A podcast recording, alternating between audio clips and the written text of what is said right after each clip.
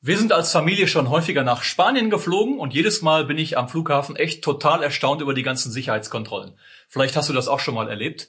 Und bei einem Urlaub war es mal so, da ging es uns so, in Deutschland sind wir super krass kontrolliert worden. Ja, man hat mein Deo einkassiert und der Koffer von meinem Sohn ist durchgescannt worden und hat schwer angeschlagen. Und dann kam sofort jemand, hat das Ding aufgemacht. Hey, was ist denn das? Was ist denn da drin? Was ist da drin? Und heraus kam Greg, der Roboter. Okay? Und dann hat es ein bisschen gedauert, aber ich konnte die Leute überzeugen, dass Greg überhaupt nicht gefährlich ist und dass wir ohne Probleme weiterreisen können. In demselben Urlaub ist es passiert in Spanien. Auf der Rückreise ähm, habe ich eine Getränkedose gehabt, die darf man eigentlich auch nicht mit ins Flugzeug nehmen.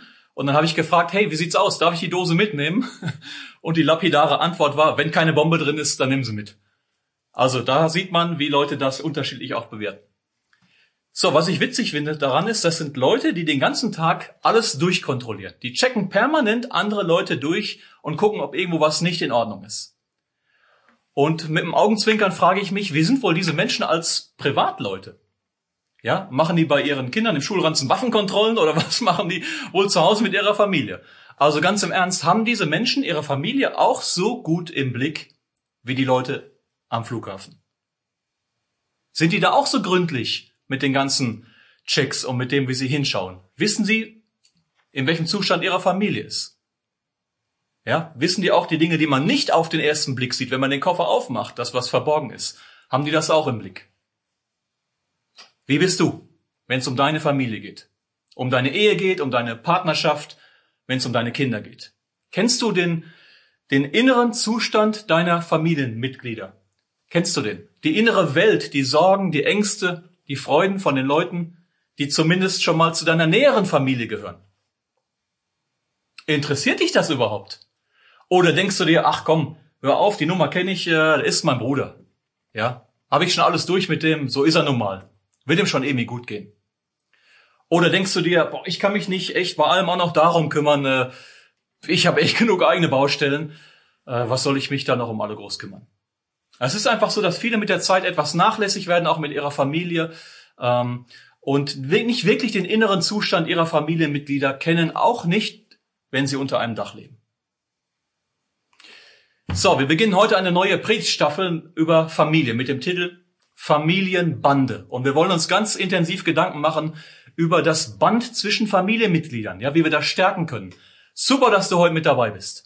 Uns im Projekt X kann ich dir sagen, liegen wirklich Familien und Ehe richtig am Herzen. Und in dieser Reihe geht es äh, um Familien im weitesten Sinne, nicht nur um Ehepaare. Und wir wollen dir damit Mut machen, in deine Familie, in deine, in dein Familiennetzwerk, in das du eingebunden bist, zu investieren. In das Verhältnis zu deinem Partner, zu deinem Ehepartner, zu deinen Kindern, zu deinen Eltern. Wir wollen dir Mut machen, dass du da rein investierst.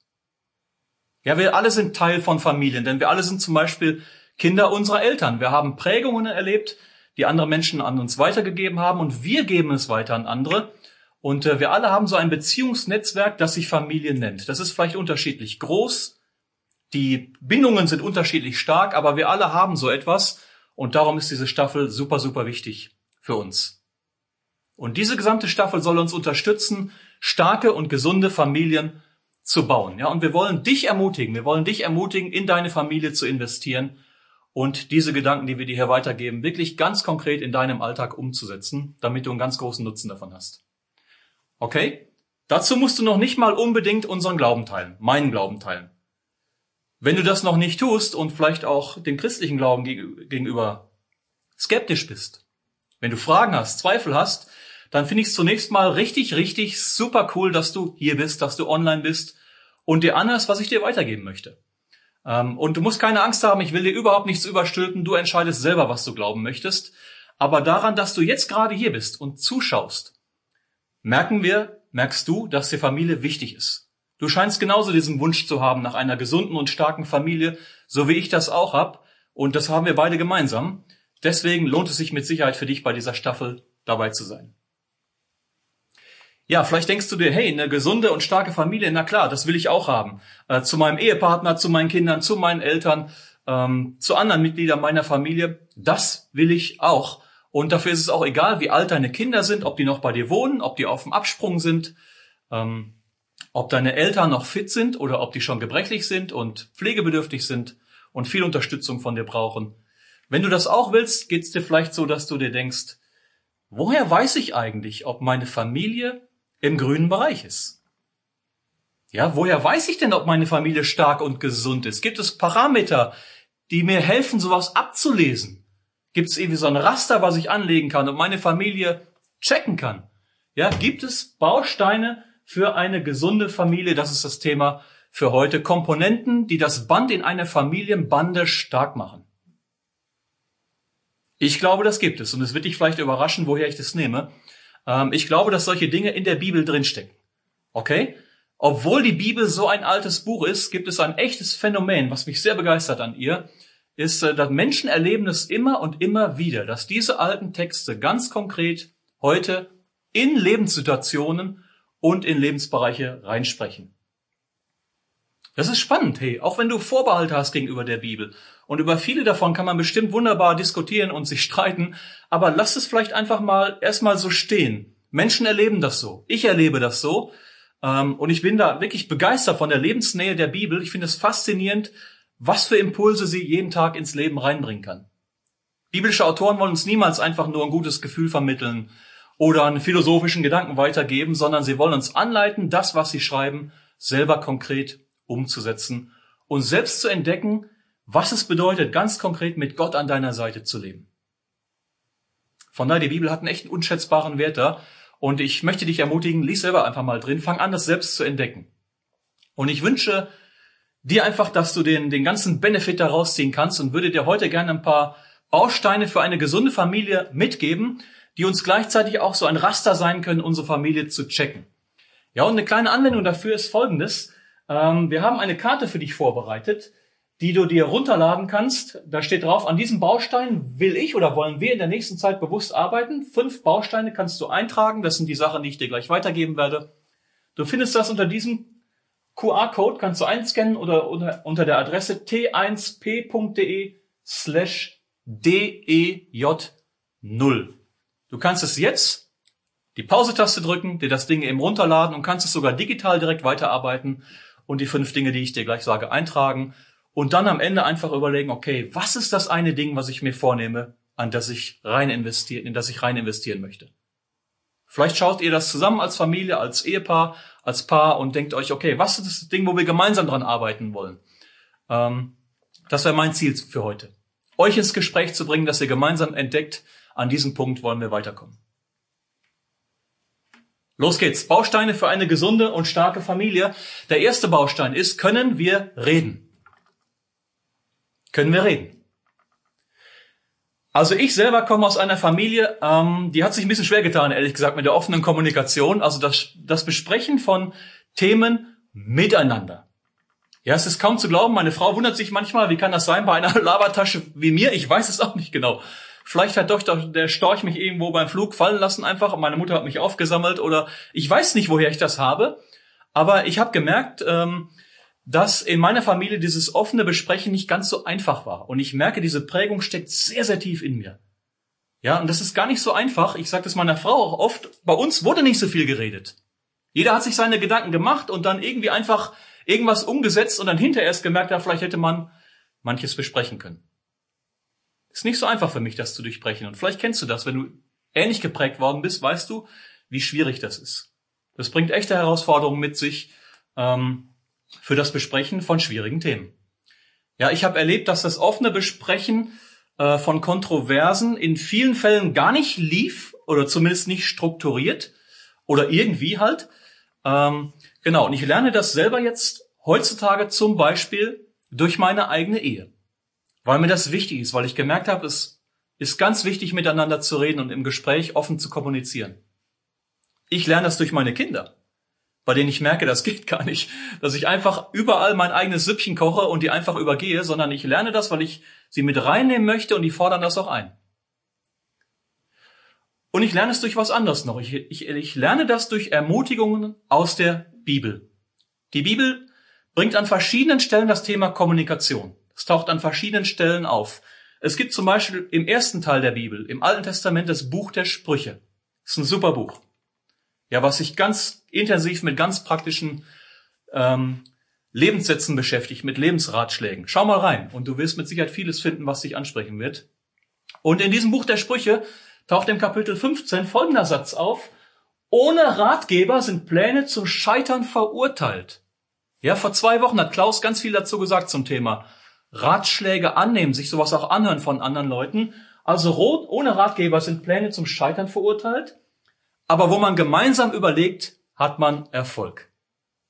Wie wahr ist das? Hey, da wo du dein eigenes Ding nur durchziehst und nicht die Weisheit aufbringst, andere Menschen mit einzubinden, kannst du ziemlich sicher sein, wirst du nicht immer Erfolg haben, sondern Dinge fährst du vielleicht damit sogar vor die Wand. Selbes Buch der Sprüche, Kapitel 12. Wer unüberlegt redet, der verletzt andere. Ja? Wir wissen, wie wahr das ist. Was ist das für ein Wort der Wahrheit? Wie nah am Leben ist das dran? Wir wissen, dass das wahr ist, weil wir es entweder selber schon ganz oft getan haben oder wir andere mit uns gemacht haben oder wir haben es beobachtet, so ist es. Wo wir nicht die Bremse reinhauen und erstmal uns die Zeit nehmen, in Ruhe zu überlegen, was wir sagen wollen, passieren sehr oft Verletzungen. In der digitalen Welt noch viel schneller, weil wir in der Versuchung sind, ganz schnell irgendwo eine Nachricht rauszuhauen und dann uns auf einmal wundern, was für eine Lawine wir damit losgetreten haben. So, was heißt das für eine Familie? Das heißt Folgendes. Wenn die Eltern zum Beispiel miteinander Meinungsverschiedenheiten besprechen können, ohne ausfällig zu werden, ohne die Türen zu schlagen, ohne den anderen runterzumachen, ja, mit dem Willen zuzuhören, den anderen wirklich zu verstehen, dann schafft das eine Umgebung, in der Kinder das lernen können. In der Kinder das beobachten und lernen können, ich darf anderer Meinung sein und ich werde nicht dafür gemieden. Ich werde nicht dafür fertig gemacht, ich werde nicht runtergemacht, ich muss mich nicht krampfhaft durchsetzen und laut werden. Kinder lernen, man kann sich zusammensetzen, Dinge, auch kontroverse Themen besprechen und es muss nicht alles in einem Drama enden. Ich weiß, das ist nicht leicht. Erst recht nicht, wie gesagt, wenn deine Prägung vielleicht ähnlich ist wie meine, ähm, ist das Arbeit an mir selbst. Das erfordert, dass ich meine Emotionen kontrolliere, reflektiere. Aber ich sage dir, das ist die Mühe wert. Das ist die Arbeit wirklich wert. Und ich merke, ich kriege das bei weitem nicht so oft hin, wie ich es gerne möchte. Aber jedes Mal, wo ich es schaffe, ist das für mich wie so ein kleiner, äh, wie so ein kleiner Etappensieg. Ja, auf dem Weg, das mehr und mehr und mehr zu schaffen. Und den feiere ich innerlich richtig ähm, und lass mich nicht entmutigen von den Situationen, wo ich es nicht hinkriege. Erster Baustein, können wir reden. Zweiter Baustein, können wir uns stehen lassen. Kannst du die Menschen in deinem Beziehungsnetzwerk, in deiner Familie so stehen lassen, wie sie sind? Ja, akzeptieren und bekräftigen wir die Einzigartigkeit von jedem in der Familie. Also jeder, der schon mal versucht hat, ein Urlaubsprogramm zu planen für mehrere Menschen, der weiß, wovon ich rede. Ja, wir sind mal auf Mallorca unterwegs gewesen ähm, und haben eine Autofahrt gemacht im Nordwesten. Wenn du noch nicht da warst, super, super coole Straßen gibt's da. Die Küstenstraße entlang mit einem gigantischen Blick aufs tiefblaue Meer. Und diesen wunderschönen Blick hat mindestens einer genossen. Ich. Ja, weil es meine Idee war. Ich fand das super cool. Ich wollte daher fahren. Und ich habe gedacht, hier könnte den ganzen Tag rumkurven. Okay, das ist nicht die ganze Story. Im Auto war noch meine Frau, die wollte an dem Tag ihre Ruhe haben. Mein Sohn, der wollte zu einem Piratenspielplatz und meiner Tochter war schlecht und die wollte anhalten und brauchte irgendwie eine Cola oder irgendwas, um sich zu beruhigen. Und dementsprechend war die Luft im Auto so dick, dass man sie schneiden konnte. Ja, von solchen Situationen gibt's Hunderte. Es zeigt sich oft in ganz banalen Situationen des Alltags, wenn man versucht, zum Beispiel mit mehreren Leuten sich auf einen Film zu einigen. Das ist zu zweit schon schwierig. Wenn da noch mehrere Kinder im Spiel sind, hat man ganz schnell unterschiedliche Meinungen, unterschiedliche Vorlieben und dann geht's nicht selten rund. Ja, überleg dir irgendein Programm und du merkst es in ganz banalen Situationen, ähm, wenn es darum geht, was machen wir denn am Wochenende? Der eine will lieber chillen, der andere will Radfahren, der eine will schön essen, der andere will fasten, der eine will in der Sonne grillen, dem anderen ist es viel zu heiß, der eine will ins Kino, der andere will lieber shoppen. Und äh, es ist gar nicht so einfach, sich dann zu einigen. Wie lösen wir solche Situationen? Also ich kann dir natürlich nicht sagen, welchen Film du schauen sollst, aber ich glaube, dass eine Lösung damit anfängt, wie wir das miteinander besprechen. Ja, denn da zeigt sich im Umgang miteinander, ob Liebe und Respekt für andere in unserem Herzen ist. Es gibt eine faszinierende Aussage, auch im Alten Testament, im Buch der Psalmen, Kapitel 139. Und das ist eine Aussage, die darfst du auch auf dich beziehen und ich auf mich. Da steht, Herr, ich danke dir dafür, dass du mich so wunderbar und einzigartig gemacht hast. Großartig ist alles, was du geschaffen hast. Das erkenne ich. Ja, was heißt das? Das heißt mit anderen Worten, dass jeder, jeder, auch in unserer Familie, jeder wunderbar und einzigartig von Gott geschaffen worden ist. Das heißt, ähm, wenn du das alles mal rumdrehst, vielleicht ist es gar nicht die Meinung der anderen, die komisch ist, sondern deine. Weil die anderen sind genauso einzigartig geschaffen wie du. Vielleicht sind es nicht die anderen, die du immer auf den Prüfstand stellen musst und dich die hinterfragen solltest, sondern dich selber. Weil diese Aussage für die anderen genauso gilt, wie das für dich auch in Anspruch nimmst. Ja, und ich denke, dass eine Ehe oder eine Familie ist wirklich ein super Trainingscamp, um diese Aussage einzutrainieren, um zu lernen, die Einzigartigkeit von anderen zu respektieren und zu feiern. Dass die anderen in ihrer Andersartigkeit ähm, wundervoll sind und nicht alle so sind wie ich. Also wie langweilig wäre das für mich, wenn ich mit jemandem verheiratet wäre, wenn meine Frau genauso wäre wie ich. Wäre doch total langweilig. Ist doch super, dass sie nicht so ist, sondern dass sie anders ist, dass wir Unterschiede entdecken und die feiern können. Und das gilt dein ganzes Leben lang, auch wenn die Kinder mal aus dem Haus gehen, ja, wenn sie Entscheidungen getroffen haben, die du vielleicht nicht getroffen hättest. Kannst du sie so stehen lassen in ihrer Andersartigkeit? Ich sag dir, warum das wichtig ist. Äh, das hilft uns, diese einzigartige Qualität der Liebe Gottes einzuüben. Ja, von der biblische Autoren so viel schreiben, diese einzigartige, unfassbare, bedingungslose Liebe, mit der Gott uns jeden Tag begegnet. Die sich nicht an Leistung, nicht an Scheitern, nicht am Glänzen, an irgendwas festmacht, sondern uns einfach annimmt, so wie wir sind. Ja, und deswegen äh, muss ich das so klar wie möglich sagen, vor allem an uns Eltern. Wir müssen darauf achten, wir müssen darauf achten als Eltern, dass es in unserer Familie niemanden gibt, kein Kind gibt, was wir wie das schwarze Schaf behandeln. Es darf niemanden geben in unserer Familie, den wir an den Rand drängen oder den wir bevorzugen. Niemanden, den wir an den Rand drängen, einfach nur, weil er oder weil sie anders ist, weil er oder sie eine bestimmte Meinung vertritt. Niemanden, den wir umändern wollen, damit er so wird wie ich oder wie meine Mutter oder wie sonst irgendwer. In gesunden und starken Familien gibt es keine Ausgrenzung und es gibt keine Bevorzugung, sondern es gibt die Anerkennung der Einzigartigkeit von jedem Einzelnen, den Gott dir in dein Leben reingeschenkt hat. Dritter Baustein. Fühlt sich jeder sicher? Fühlt sich jeder sicher? Das ist ein ganz wichtiger Punkt, der mir sehr am Herzen liegt. Ich glaube, es sollte in jeder Familie eine ganz klare Vereinbarung miteinander geben, dass niemand, niemand, niemand dauerhaft beschuldigt, blamiert, bloßgestellt wird, eingeschüchtert wird. Und wenn du sagst, ja, ist das nicht irgendwie logisch? Ja, klar ist das logisch. Trotzdem glaube ich, ist es wichtig, das klar und deutlich miteinander zu besprechen und wirklich zu vereinbaren. Niemanden einzuschüchtern, bloßzustellen, zu blamieren, auch nicht mit Worten.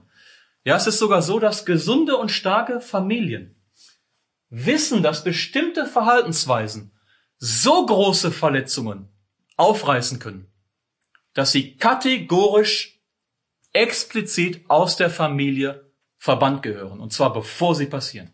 Im Vorhinein. Manches, auch Worte, können so große Schäden in der Seele anrichten, dass sie kategorisch im Vorhinein aus der Familie verbannt gehören. Menschen tragen solche Ermutigungen und Entmutigungen äh, und solche Demütigungen ihr ganzes Leben lang mit sich rum. Wenn du sowas mit dir rumträgst, dann weißt du genau, was ich meine. Die sind hinterher so schwierig zu entkräften, dass Ehepartner und Familien am besten alles dafür tun, das vorher zu vereinbaren, dass solche Dinge gar nicht erst passieren. Weil es sehr, sehr schwierig ist, das hinterher zu entkräften. So, für mich und meine Frau heißt es zum Beispiel Folgendes. Wenn du dich fragst, was bedeutet das? Wie kann man das konkret leben? Ich sage dir mal ein Beispiel von ganz vielen. Es gibt mehrere, aber dieses eine äh, gebe ich dir jetzt einfach mal weiter. Wir haben vor vielen Jahren miteinander vereinbart, ähm, einander nicht vor anderen bloßzustellen. Auch nochmal, du sagst dir, ist es nicht logisch? Ja, das ist logisch. Wir haben das aber bewusst miteinander vorher besprochen. Einander nicht bloßzustellen vor anderen, erst recht nicht im Zorn. Das bedeutet, wenn wir uns gestritten haben und das noch nicht miteinander klären konnten, dann werden wir, das kann ich dir zusagen, dann werden wir, bevor wir auf nette Gesichter wie deins treffen, alles dafür tun, was in unserer Macht steht, damit du nichts davon merkst. Ja? Und wenn wir uns dafür die Zunge verknoten müssen und die Zähne mit Sekundenkleber zusammenkleben müssen. Nicht, weil wir Heuchler sind, sondern weil es bei uns die feste Vereinbarung gibt, den Wert gibt in unserer Ehe. Wir werden uns nicht einander voreinander bloßstellen, andere in eine, oder meinen Partner in eine doofe Situation bringen, um so irgendwie so eine verdeckte Rache dann auszuleben und da den, dem anderen das Heim zu zahlen. Und weißt du, wie wir darauf gekommen sind? Wir haben das beobachtet. Ja, wir haben das beobachtet bei anderen, die haben uns, andere haben uns vor langer Zeit schon, ist uns das mehrmals hintereinander passiert, dass sie uns in sogenannte Fremdschämen-Momente gebracht haben. Die hatten diesen Wert offensichtlich nicht. Ja, und wir standen daneben und wir kamen uns sowas von super dämlich vor und haben nur gedacht, so ein Scheiß, wo ist die Tür zum Ausgang? Wo geht's raus? Das war so peinlich für uns, das mitzukriegen. Es hat sich so unangenehm gefühlt und für den bloßgestellten Partner war es noch viel peinlicher. Und man hat das richtig gespürt. Wir haben gemerkt, hier wird jemand gedemütigt und runtergemacht und andere stehen dabei und sehen es. Und das war der Moment, wo wir gesagt haben, das wollen wir nicht. Niemals. Wir, wir verbannen dieses Verhalten kategorisch aus unserer Familie.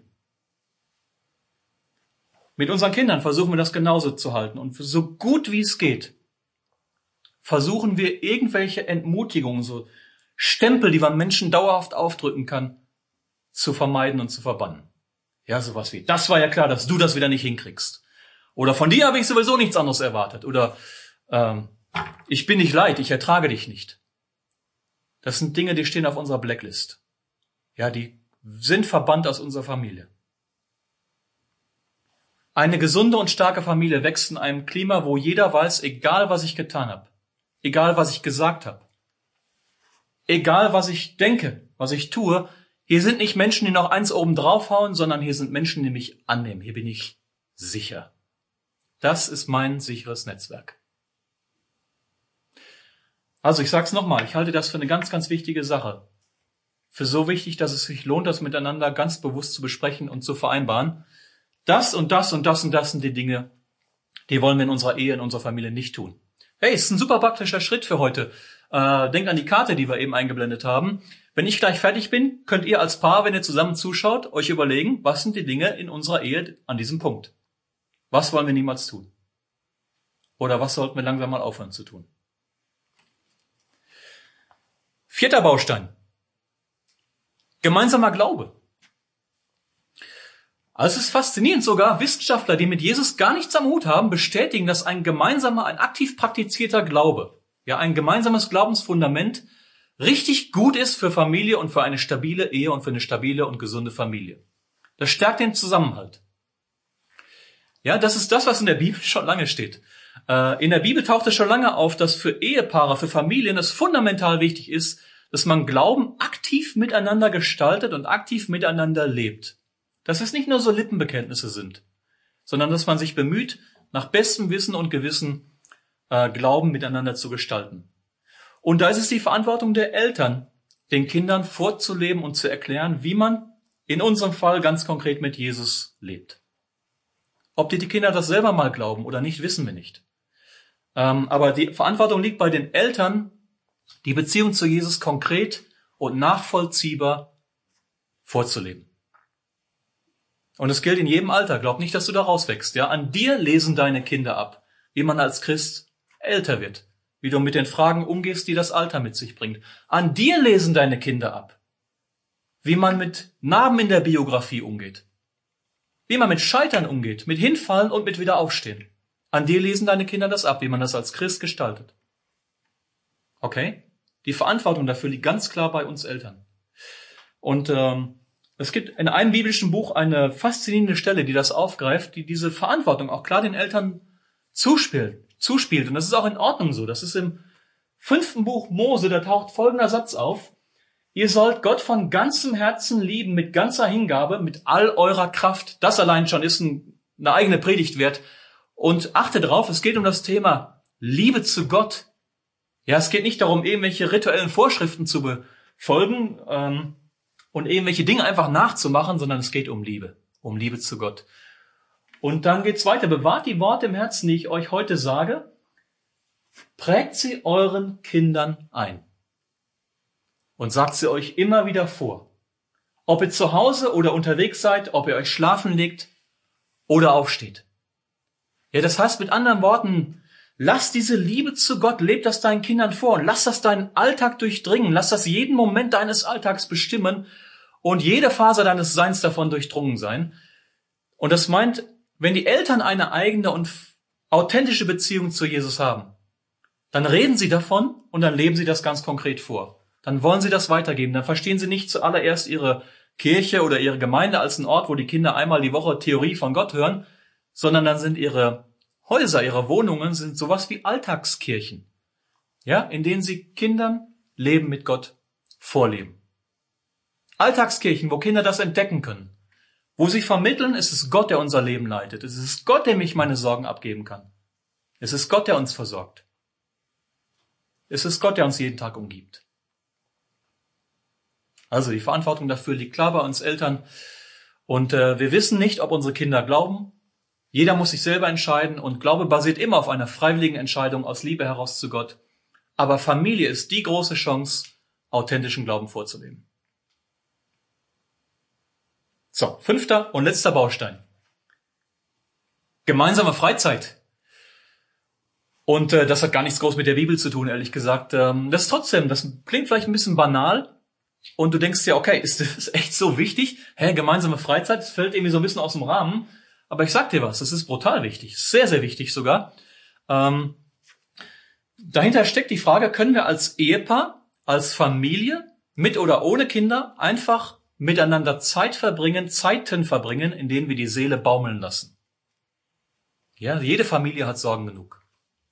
Ein Arbeitsplatz ist in Gefahr, irgendein Kind ist vielleicht nicht gut in der Schule oder den Stress mit deinen Kollegen bringst du mit nach Hause. In Zeiten von Corona muss ich das gar nicht weiter ausführen. Du weißt, was ich meine. Und keine Familie sollte nur davon bestimmt sein.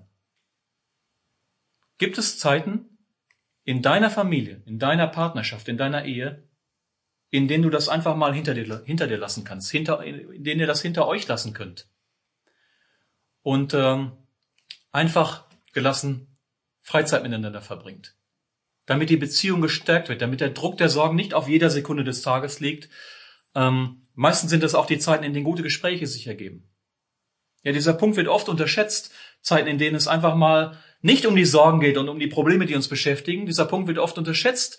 Und man hört oft, wenn Menschen sich trennen, also wir haben uns auseinandergelebt. Das hat was damit zu tun. Das meint nicht nur, dass eine Gesprächsebene weg ist. Das heißt auch, da war nichts Verbindendes mehr. Ja, da war keine Gemeinsamkeit mehr. Keine gemeinsamen Interessen waren da mehr. Nichts mehr, was wir eben im Alltag miteinander anfangen konnten. Nichts Unbeschwertes mehr. Nichts Verbindendes. Und deswegen glaube ich, könnte es sich sehr lohnen, an diesem Punkt zu investieren in die gemeinsame Freizeit. Vielleicht ist das ein praktischer Schritt für dich oder für euch, dass ihr gleich, wenn ich fertig bin, überlegt, was können wir zusammen starten? Was können wir wieder aufleben lassen, was wir früher mal hatten? Und dann ist es eingeschlafen. Okay, ich komme zum Ende. Und äh, frage dich nochmal, welche der Sachen willst du dir vornehmen? Vielleicht hast du dir die Karte runtergeladen und die Dinge fleißig eingetragen. Und jetzt steht oben drüber die Frage, an diesem der fünf Punkte möchte ich ganz bewusst arbeiten in der nächsten Zeit. Oder an diesem der Punkte wollen wir als Paar oder als Familie ganz bewusst arbeiten. Und ich mache dir Mut, sucht, sucht ihr das raus, sucht ihr euch das raus, was euch am meisten betrifft. Wo ihr den Eindruck habt, das ist das Ding, da müssen wir ran. Wir wussten es eigentlich schon vorher und schon lange, aber wir haben es ein bisschen vernachlässigt. Jetzt ist ein guter Tag anzufangen. Nehmt es euch ganz bewusst vor und erlebt selber, was für geniale Sachen daraus wachsen können, dass eure Ehe, eure Familie wieder neue Kraft bekommt, wieder erfrischt wird und ihr wieder neu gemeinsam durchstarten könnt. Das ist super wichtig. Und ich persönlich habe die Überzeugung, dass wir da nicht alleine sind, sondern Gott an unserer Seite haben und äh, der uns mithelfen möchte, diese Dinge gut zu gestalten. Und deswegen bete ich am Ende. Jesus, ich danke dir, dass du bei uns Familien dabei bist, dass es dir sehr, sehr wichtig ist, wie wir unsere Ehen und Familien gestalten. Du siehst die unterschiedlichen Punkte, an denen wir sind, wie es uns geht als Ehepaar, als Familie. Und ich bete darum, dass du uns jetzt einfach leitest und auf die richtigen Dinge aufmerksam machst und uns hilfst, die in guter Weise zu gestalten. Das ist so ein unendlich, unendlich großer Schatz, dass wir dabei nicht alleine sein müssen, sondern dich an unserer Seite haben können. Und ich bete darum, dass du mit all deinen Möglichkeiten, mit deiner Kraft, mit deinen ganzen Ressourcen reinkommst und unsere Familien neu durchstarten lässt, mit neuer Kraft erfrischt und wir merken, dass du es gut meinst und wir ganz neu den Wert entdecken, den Schatz entdecken, den wir aneinander haben. Danke, dass du mit uns gehst. Amen.